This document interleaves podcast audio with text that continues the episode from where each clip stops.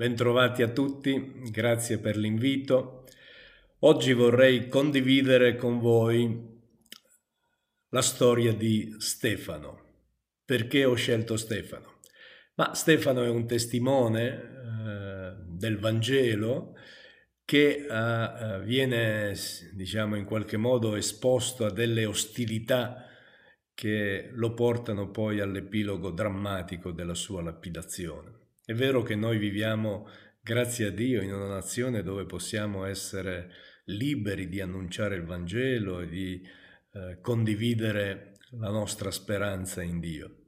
Ma può accadere che magari in alcuni ambienti, la famiglia, il lavoro o con gli amici, quando facciamo l'esperienza di Dio e condividiamo con entusiasmo questa esperienza, non sempre eh, magari siamo capiti addirittura a volte si genera ostilità nei nostri confronti, magari non veniamo certamente lapidati fisicamente, ma potremmo essere lapidati psicologicamente, emotivamente, moralmente. E quindi vediamo con questa storia eh, quale può essere uno stimolo, un'ispirazione utile per il nostro essere testimone oggi nella nostra storia, nel nostro cammino quotidiano. In eh, Atti capitolo 6 si parla di Stefano per la prima volta eh, come uno dei sette uomini indicati per eh, risolvere una questione che si era creata all'interno della comunità di Gerusalemme, un malcontento per eh, un bisogno non sufficientemente corrisposto e Stefano, insieme ad altri sei uomini, diventa la risposta a questo bisogno. Al capitolo 6, versetto 5, c'è una prima descrizione di Stefano. Ci dice il testo che Stefano è un uomo, al versetto 5, pieno di fede e di Spirito Santo. C'è un'altra descrizione di lui in qualche versetto più avanti. Stefano si trova in un momento di testimonianza, di evangelizzazione e eh, al versetto 8 ci dice che Stefano, pieno di grazia e di potenza, faceva grandi prodigi e segni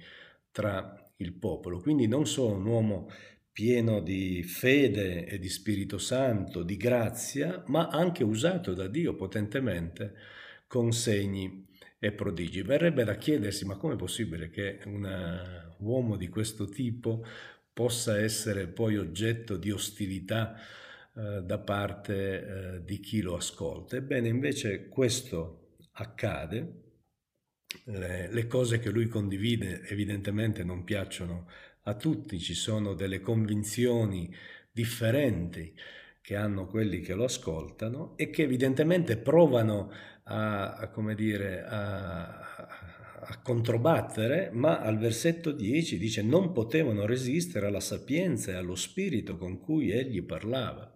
A quel punto i suoi oppositori istigano la folla. Quindi c'è una non accoglienza della testimonianza di, di, Stefano, c'è un tentativo forse di replicare eh, per dissuaderlo a continuare ad annunciare le sue convinzioni, non riesce questo tentativo e quindi si, questa ostilità si trasforma in complotto, potremmo dire, contro di lui, fino a trascinarlo davanti al sommo sacerdote, il quale al versetto 1 del capitolo 7 dice ma le cose stanno veramente così, cioè è come dicono eh, i tuoi accusatori, e Stefano al versetto 2 comincia un discorso che eh, si dilunga per più di 50 versetti dove spiega le sue ragioni. Qual è la prima considerazione che possiamo fare?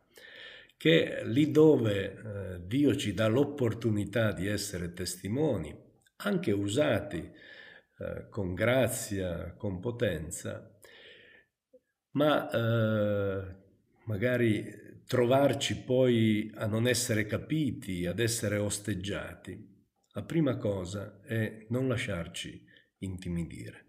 Stefano non si lascia intimidire dalle accuse, ma poi fa un'altra cosa importante, spiega le sue ragioni. Noi siamo chiamati ad essere testimoni capaci anche di spiegare le ragioni della nostra speranza. L'Apostolo Pietro dice nella sua lettera, siate sempre pronti a render conto della speranza che c'è in voi. E Stefano si fa trovare pronto e non si lascia intimidire dalle eh, minacce di chi non solo non condivide, perché questo è più che legittimo, ma fa di tutto per eh, impedirgli di parlare. Ecco, non lasciarci intimidire. Il testo ci dice che purtroppo la situazione precipita al versetto 54 del eh, capitolo 7, anche se Stefano spiega le, le sue ragioni, eh, chi lo ascolta non si fa convincere da questa spiegazione, anzi, udendo queste cose, fremevano di rabbia in cuor loro e digrignarono i denti contro di lui. Stefano capisce che la situazione sta degenerando. Cosa fa Stefano? Questo è importante per noi. Stefano, pieno di Spirito Santo, fissò gli occhi al cielo. Ecco, la scrittura dice la nostra battaglia non è contro carne e sangue. Quando l'ostilità diventa, diciamo, estrema, non ci viene chiesto dal Signore di fare le crociate, ma di mantenere con fermezza le nostre eh, convinzioni, le ragioni della nostra fede, ma sempre nel rispetto dell'altro, senza cominciare guerre che genererebbero male su male. Quindi Stefano a un certo punto non si lascia vincere dal male. Le ostilità crescono e lui fissa gli occhi verso il cielo. C'è il salmista che dice alzo gli occhi verso i monti, da dove mi verrà l'aiuto. Ecco, ci sono momenti dove il nostro essere testimone non solo non viene accolto, ma viene osteggiato. Ecco, in quei momenti è importante fissare gli occhi, come dice nella lettera agli ebrei, su Gesù, che è il perfezionatore della fede. Cercare nel Signore la nostra forza e non cedere alla tentazione di trasformare in guerra quella condivisione del Vangelo in un conflitto che eh, ci porterebbe a rispondere male per male, che detto in un altro modo a non reagire, ma continuare ad agire. E questo è quello che fa Stefano.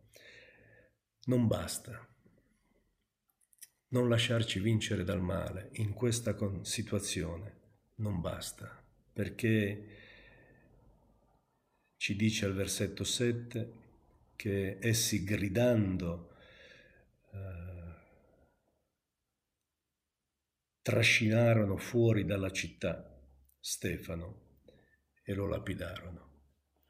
Ecco, ci capita di essere testimone, può succederci, di essere testimoni, di non essere capiti e di essere addirittura osteggiati.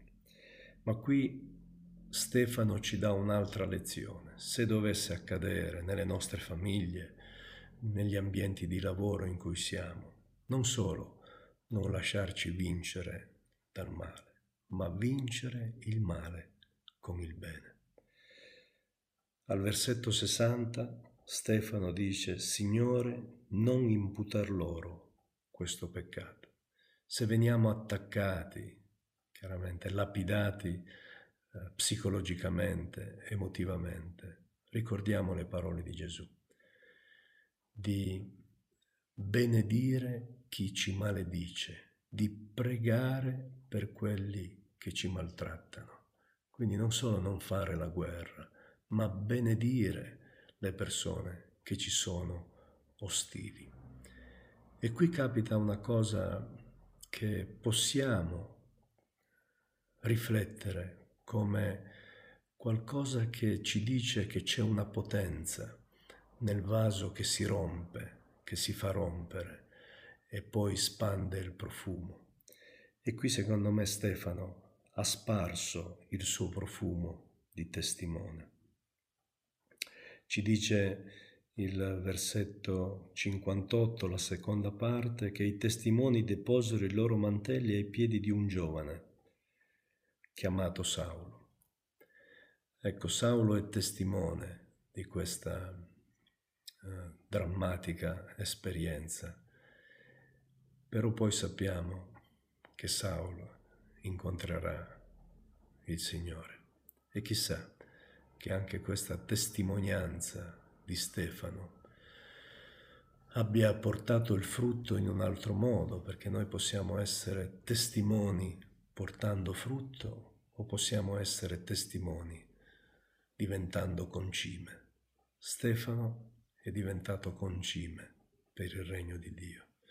Ha creduto nel Signore e ha continuato ad affidare a Lui la sua vita, mentre in quel caso la stava perdendo e metaforicamente ci sono situazioni dove noi potremmo fare esperienze simili, che il nostro essere testimoni ci porta quasi a perdere la vita. Ma questa è diciamo, una esperienza che se la viviamo puntando gli occhi verso il cielo, non solo avremo la grazia di poterla superare, ma anche la potenza di continuare ad essere testimoni. E così, ecco, essere testimoni oggi nelle nostre storie, nelle nostre Gerusalemme, nelle nostre Giudee, nelle nostre Samarie, può portarci, portarci a vivere ostilità, ma diventa importante il come siamo testimoni. Non lasciarci intimidire, non lasciarci vincere dal male, ma poi vincere il male con il bene.